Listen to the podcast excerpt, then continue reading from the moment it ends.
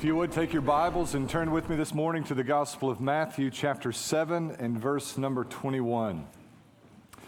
It was pointed out to me as I left the stage area after the baptism that I referred to sweet Bella as Bella Andrews. And uh, I think I probably did that. And, and she is Bella Adams. And I would like to blame that on uh, the dentist who writes like a doctor who was filling in the name badges in the back. But I think it's just as likely I just misread, right? So, mom and dad, I hope I didn't mess up videos. And thank you, sweet Bella, for being so kind and generous. She never corrected, she just, yes, yes. And so, again, I hope I didn't mess up anything for moms and dads and grandparents celebrating her precious baptism this morning. Matthew chapter 7 verses 21 through 29 is going to be our text this morning. If there has ever been a passage that is intended to challenge the church or church folk to examine themselves to see that they are in the faith, it is the passage that we're going to be studying together this morning. Matthew chapter 7, we're going to begin in verse 21. If you found your way there in your copy of God's word, please stand with me out of respect and honor for the reading of his holy word. Matthew 7, beginning in verse 21, the Bible says, Not everyone who says to me, Lord, Lord, will enter the kingdom of heaven, but only the one who does the will of my Father in heaven. On that day, many will say to me, Lord, Lord, didn't we prophesy in your name, drive out demons in your name, and do many miracles in your name? Then I'll announce to them, I never knew you. Depart from me, you lawbreakers. Therefore, everyone who hears these words of mine and acts on them will be like a sensible man who built his house on the rock. The rain fell the rivers rose, and the winds blew and pounded that house. Yet it didn't collapse because its foundation was on the rock. But everyone who hears these words of mine and doesn't act on them will be like a foolish man who built his house on the sand. The rain fell, the rivers rose, the winds blew and pounded that house, and it collapsed, and its collapse was great. When Jesus had finished this sermon, the crowds were astonished at his teaching because he was teaching them like one who had authority and not like their scribes. May the Lord bless the reading and the preaching of his word. You may be seated. This last part of the Sermon on the Mount was really begun in last week's text, where Jesus says in verse 13, Enter through the narrow gate. For straight is the way that leads to life, and there are few that find it.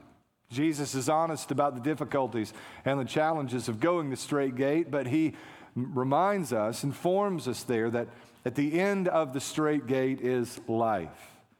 But he warns us against going through the broad gate, down the broad way, that may be marked by ease and comfort, but that always ends in destruction. At the end of the broad way, is always destruction. At the end of the straight way is always life. The picture is this we're at the fork in the road, the crossroads of our life. You're going to go one way or the other on the basis of Jesus' teaching here in the Sermon on the Mount. Jesus invites us to go the way of life, but immediately after warns us that there are competing voices at the fork in the road, namely false prophets, who would entice us to go the broad way. And they're selling their product. They're selling the comfort and the ease that is often experienced on the broad way that leads to life. Sort of reflecting on last week's message and even in the context of that last statement, that is not to suggest that the broad way is always marked by comfort and ease. It's just that on the broad path, it's the comfort and the ease that get all the press. No one talks about the hardships and the difficulties that, that are produced by the comfort and the ease experienced temporarily on the broad way. But the false prophet is there, and, and he doesn't always have an overtly religious message, right? Sometimes this message can be secular. Irreligious altogether. He's just selling comfort and ease. Come this way, and there are good things to be found. There's some degree of satisfaction, these fleeting passions, these pleasures that won't last, but they're here, and he sells well. He, he's pitching well his product. He may even be warning against the difficulties that mark the straight way, the hardships that invariably come with entering through the narrow gate. He's very clever. He's very capable. He's very good at what he does. Jesus warns us against listening to the false prophets who would entice us to go the wayward way. Now, there's a social dynamic, as we talked about last week. There aren't many on the narrow path. Maybe the false prophet is even selling the social element of going the broad way. There's a lot of people over here going the broad way, just a few that find the straight gate. Very effective approach, right? Now he warns us, not just against the false prophets from last week's passage, but in verses 21 through 23, against the danger of false conversion. There is a fate that is worse than dying and perishing in hell. It is to die and perish in hell, having believed all along that you were headed for heaven. Jesus warns us here against those who seem to be altogether unaware about the direction they've chosen for themselves. I've been here in, in this area for almost two years now, if you can believe it, and I'm still very much living by the GPS. I get everywhere, most everywhere I go. My life really is in orbit around this, this facility here. I mean, I go home, I go here. There are very few other places that I go outside of a very tight circle. But from time to time, life in general requires of me that I get outside the circle. And when outside of the circle is necessary, I just punch it in the GPS and I sort of live by that, right? I'm just a shade directionally challenged, and it's easier than having to put forth the mental effort of thinking about where I'm going and which road I need to be taking. I just punch it in and I live by the phone, right? And that works beautifully until you hit the wrong button on the phone. Just this past week, had to go somewhere in the city and punched it in, and I, I like to be there prompt, you know, right on time, not a minute early, not a minute late.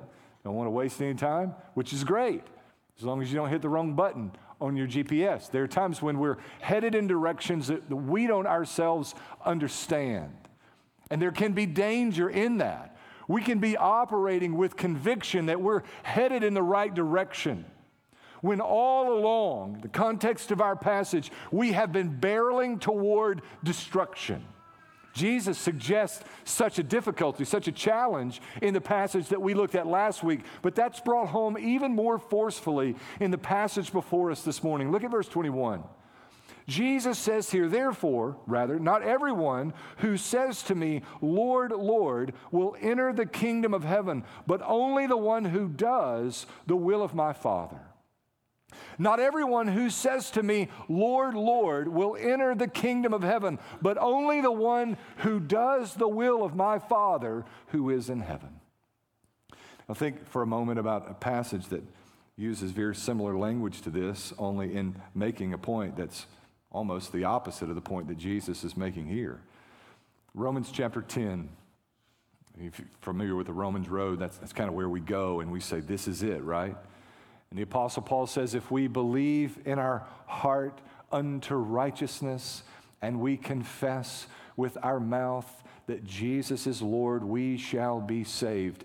And that explanation of the gospel is concluded by Paul saying this Everyone who calls on the name of the Lord will be saved. Now, what's being described there, and the language is a little mechanical, and I think this is overlooked oftentimes, when he says, We believe in our heart unto righteousness and we confess with our mouth unto salvation. He's not talking about this one, two, three kind of process that we're going through. What Paul is pressing on is this reality that confessing Jesus as Lord, saying that Jesus is Lord, is not some kind of incantation that saves us from all our sins. What we say with our mouth must align itself, it must be an accurate reflection of what we sincerely believe in our heart. When we truly believe in our heart, Paul says, unto righteousness, as our confession of Christ's Lordship is made, therein is salvation. What he's saying is our, our confession must be who we are in our heart of hearts. And when it is, when it is, everyone who confesses in such a manner will be saved of their sin. We make our confession of faith in Christ on the basis of a heart that has been born again, radically changed by the power of the gospel. Now, that's not in conflict with what Jesus says here at all. He says again, not everyone who says to me, Lord, Lord, will enter the kingdom of heaven, but only the one who does the will of my Father in heaven. What Jesus is highlighting there is the very thing the Apostle Paul emphasizes in Romans 10 that when we truly believe, when our hearts have been transformed by the power of the gospel of Jesus Christ, we will ourselves, our lives will be transformed by the power of the gospel. I simply refuse to believe, nor does the Bible teach, that a person can be saved from their sins and unaffected by the power of the gospel simultaneously. There is a sickly woman in the Gospels who comes near enough the Lord Jesus Christ to merely touch the hem of his garment, and she feels the power emanating from the body of our Lord, and her life is forever changed.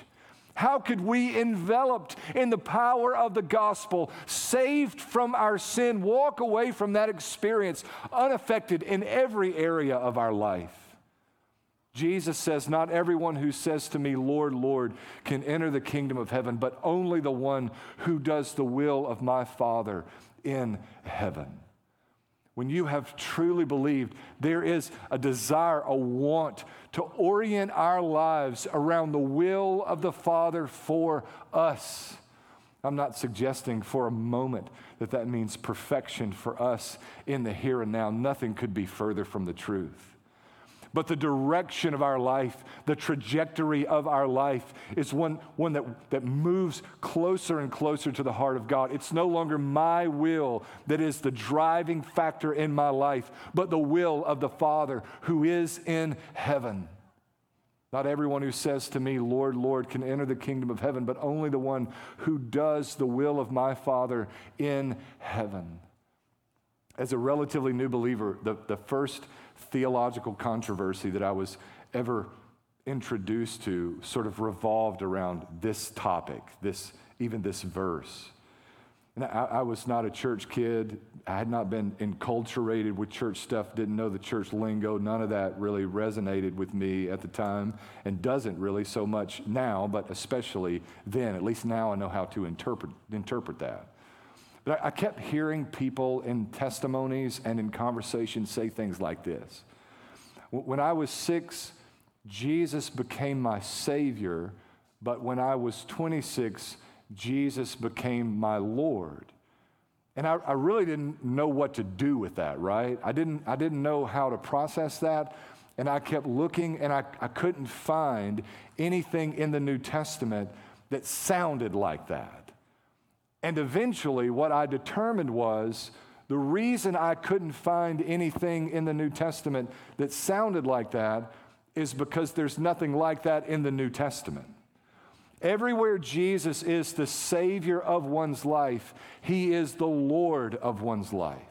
I'm not suggesting a works based salvation or again that we're going to have it all worked out and things are going to be swimming and beautiful and perfect for all of our days. When we are faithless, He is faithful. He saves to the uttermost. He is not bound by my iniquity. He is not frustrated with my sin. He is loving and gentle and kindly toward me in all my foolish ways. He is the Lord and the Savior of my life. There can be no mistake about that.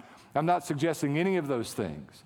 But what I am saying to you this morning is that there is a want, there is an earnestness, there is the abiding, refining presence of God's Holy Spirit, sanctifying us, molding us, making us over, transforming us into the image and the likeness of His Son, Jesus Christ. This is the direction of the believer's life. Not everyone, Jesus said, who says to me, Lord, Lord, can enter the kingdom but only the one who does the will of my Father who is in heaven. What is the driving, compelling factor in your life? Is it your will or the will of the Father? Now, listen to what Jesus says next. On that day, many will say to me, Lord, Lord, didn't we prophesy in your name, drive out demons in your name, and do many miracles in your name? Notice that these are all activities that would have been uh, practiced by, actions that would have been a part of the experience of the religious elite or even what we'd refer to as clergy in our day. Preaching, exorcism, mighty works, or miracles, and all in Jesus' name. In verse 23, the scripture continues Then I will announce to them, I never knew you. Depart from me, ye workers of iniquity. Jesus says they're going to be folks who, on the day of judgment, present their resume. And they say, Look at all of these things that I've performed, the things that I've done in your name. And Jesus' response is not, Well done, thy good and faithful servant, but depart from me, you workers of iniquity, I never knew you. Think about Jesus' most immediate audience here. First century Palestine, Israel is dominated, religiously speaking, by the Pharisees and the Sadducees, two religious groups that are deeply devoted to outward religious practice. No one was more concerned with external religious practice and righteousness than the Pharisees and the Sadducees, both in their own right. They would have been busily about much of the work that Jesus describes in our passage prophesying or preaching, driving out demons, and the working of miracles and various other acts of kindness within and around their communities. Not so much in Jesus' name, but they would have been active in a way that we often attribute to religious officials or clergy officers in some respect. And yet they knew nothing of the power of the resurrection even in our day, there's this sort of erudite, clerical uh, sort of class that goes about doing the work described in our passage.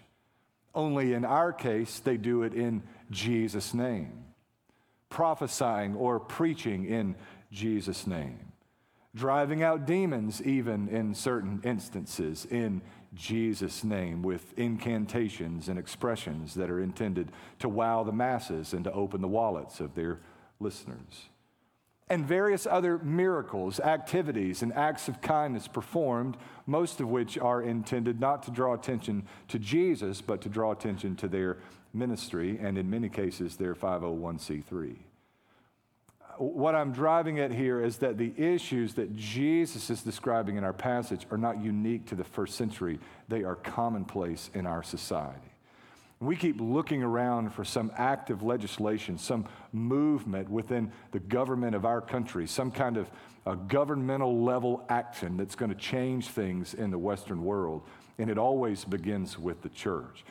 In the, in the early history of America, pre American Revolution, there was the First Great Awakening.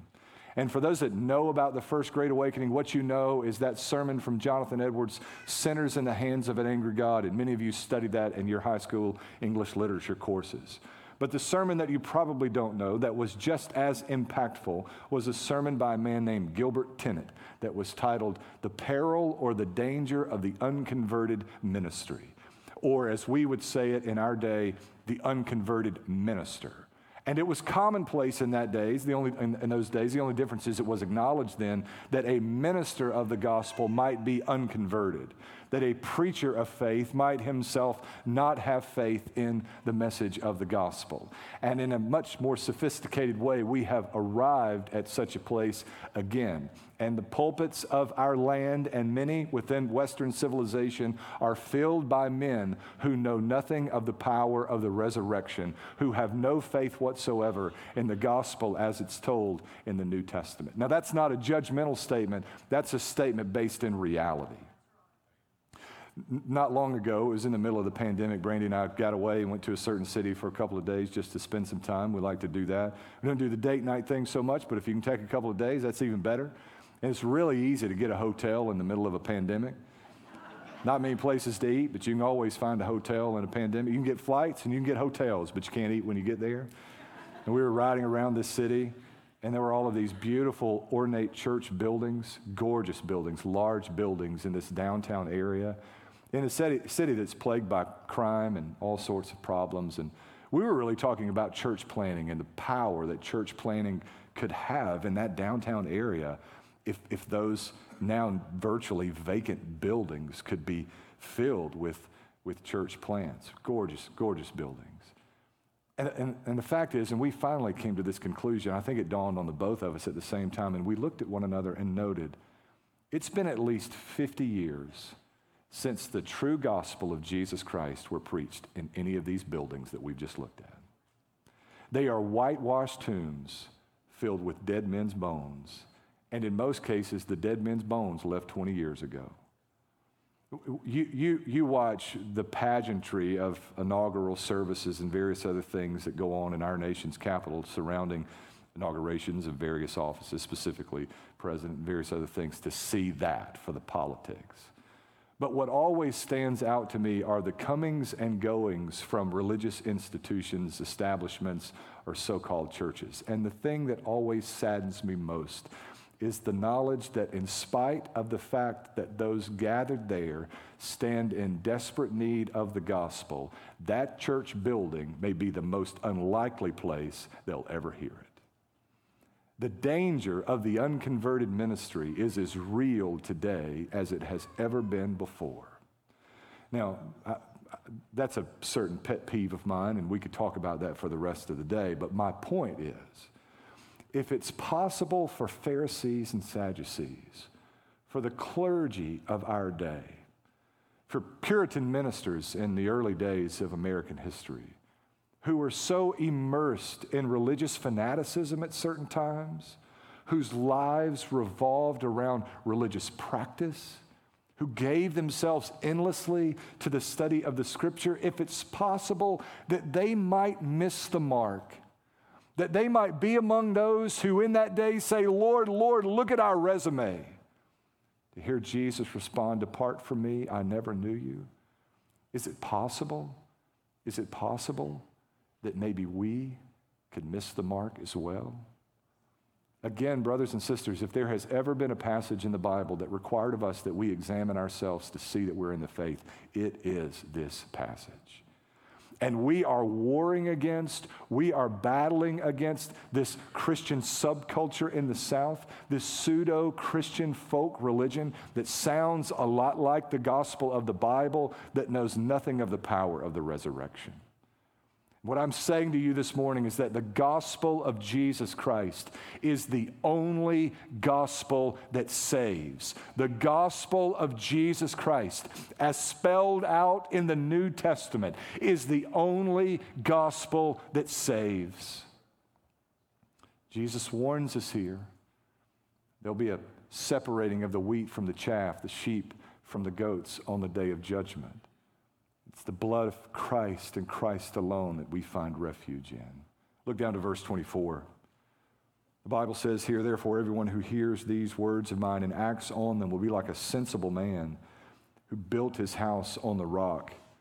And the rain fell, and the rivers rose, and the winds blew and pounded that house, yet it didn't collapse because its foundation was on the rock. Uh, I grew up around construction, was a part of construction before uh, giving all of my time to ministry. I'm thankful for that on most days.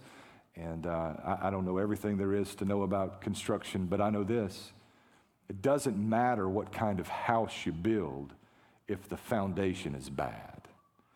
If the house doesn't have the right kind of foundation, regardless of the makeup of the structure itself, it will not stand. What Jesus is saying here is that the wise man builds his house on a gospel foundation. He searches far and wide and he finds the right kind of ground, the right kind of foundation to establish his house upon. The wise man hears the words of God. The wise man hears the gospel and he begins to build his house right there where God requires, on the rock that is the gospel of Jesus Christ. There is a second scenario. In verse 26, Jesus says, But everyone who hears these words of mine and doesn't act on them will be like a foolish man who built his house on the sand. The rain fell, the rivers rose, and the winds blew and pounded that house, and it collapsed, and its collapse was great. You may choose to build your house elsewhere. You may choose to build your house on a different kind of foundation. But when the rains come, and the winds blow, and the rivers rise, your house will not stand. The only house that stands is the house built on the rock that is the gospel of Jesus Christ. Y'all tracking with me this morning? Y'all with me?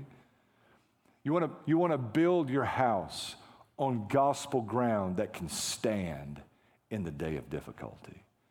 You'll note that in both instances, the winds blow, the rivers rise, and the rain falls.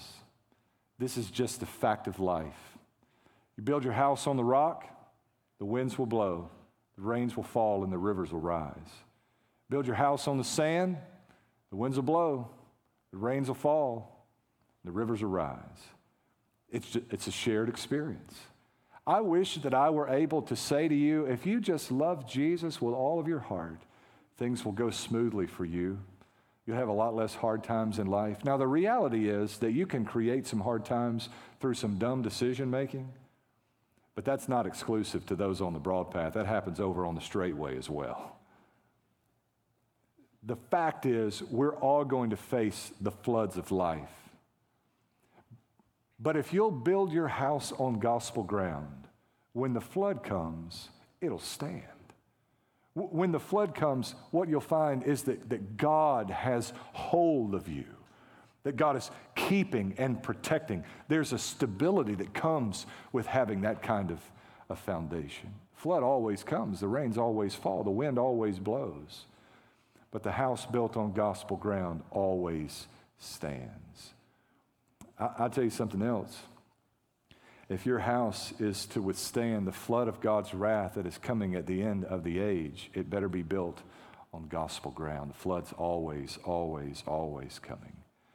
There's a number of examples or ways, directions that we might go with this illustration that Jesus uses here building our house on the rock versus building on the sand. And I think that's probably why Jesus uses the illustration the way that he, he does. There is a sense in which Jesus is offering the same teaching his brother James offers later in the New Testament, where he warns that we be not hearers of the word only, but doers. When, when we meet together this way, we, we don't just do so for fellowship, although that is a nice byproduct of our gathering together. Worship is our primary focus, but not far behind is an interest that we share together at understanding what God desires for us and to build our lives around His expectation. The reason we meet week by week, the reason, the reason that you meet with connect groups, is to hear and to be transformed by the teaching of God's word. Jesus warns us against seeing ourselves in a mirror and then running away quickly, forgetting about what it is that we've seen. You've walked through that passage recently in Connect Group Ministry. There is a sense in which, it seems to me at least, that Jesus is warning us against the peril of a delayed response, that we don't hasten as quickly as we ought to answer the call of the gospel on our life. I think about when the Lord was pursuing me, when Jesus was after me. I heard the gospel and understood it plainly. This will sound perhaps like a strange thing, but I heard the gospel. It was clearly preached. I clearly understood it, and I believed everything that the preacher said. But I mean, I was 19 years old, and I was having quite a time. And this is what I thought I'm 19 now at least until I'm 25, I'm going to keep doing what I'm doing now. Maybe even 30, we'll live out the 20s. And then I'll come back to this teaching. I will embrace it with all of my heart. And I have gamed the system. I'll get the best of this world and the best of the world to come. I, I left a church service with that in my heart. And I, I left with a smirk thinking, I have really got this thing figured out. And God continued to pursue me and to pursue me and to pursue me and eventually broke my ego and my pride and even my body physically. He put me all the way down so that up was the only direction I had to look. Now, I don't know what this does for your system, so to speak, but if you'll take at face value the teaching of Jesus in this passage and countless others, specifically John 10, when the Good Shepherd calls the name of his sheep, it would behoove you to come quickly. The Bible never says tomorrow is the day of salvation, but today, today, today is the day of salvation we've, we've, been, we've been pressing about three points through this whole series of sermons in the Sermon on the Mount. We have become radically different people by the power of the gospel, citizens of a radically different kingdom with a radically different worldview. And I hope it has landed well in your hearts how different we are to be because of what Jesus has done in our life. And for those of you who maybe are, are new to our teaching in the Sermon on the Mount, or new to our church fellowship, or just new to a church service in general, I want you to know that the Lord Jesus Christ Himself, in wrapping up the Sermon on the Mount, is inviting you to believe and to join in with this radical transformation, to be a citizen of this radically different kingdom, to see the world, to have your worldview absolutely transformed by the power of the gospel. The gospel is, is this the gospel is this that God has looked upon us with such love and affection that he sent his only begotten Son, the only one. Lots of Jesus is masquerading as the true one, but there's only one begotten Son of God, Jesus, the Christ of the Scripture. God sent his only Son to earth to walk among us, to do for us what we couldn't do for ourselves. In fact, to do for mankind what mankind had failed to do for thousands of years. Jesus comes and fulfills perfectly every commandment of God so that when Christ dies on the cross, he dies not for his sins, but for my sins and for your sins. There's a great exchange. The just one, Jesus, is given over for the unjust, the us's. Christ died for our sin as our substitute. Jesus died on the cross. Just to say that Jesus died is unsettling to me, except that three days later he rose again. And he met with his disciples to encourage them, to admonish them that they go, as we read earlier in the baptism time of our service, that all authority had been given him, and we were to go in that authority, to teach, to make disciples, to baptize in Jesus' name. He beckons that all who would would come. In fact, the first gospel sermon after the resurrection concluded this way The promise is to you and to your children and your children's children, to as many as the Lord our God would call. Come, come, come. If, if you will come away from the things of this world, if you will come away from cultural Christianity, if you will come away from your sin, there is salvation in Jesus Christ. There's a standing invitation for you here this morning. Go to Him in prayer. Father, thank you for your word and for its truth and for these moments to spend together reflecting on the promises of this passage and the teaching of the Sermon on the Mount. God, I pray that you would be at work and move among us, God, that you would go before and attend the preaching of your word, our efforts at understanding further your word. God, that you would help us, Lord, to see this high calling that you've placed on our life. I pray for those who are here without faith in Jesus. I pray that you would give us together eyes to see and ears to hear and hearts to rightly discern the teaching of the gospel. God, I pray that you would save and sanctify, convict, rebuke, and even encourage. And may Christ receive all the praise. In Jesus' name, amen.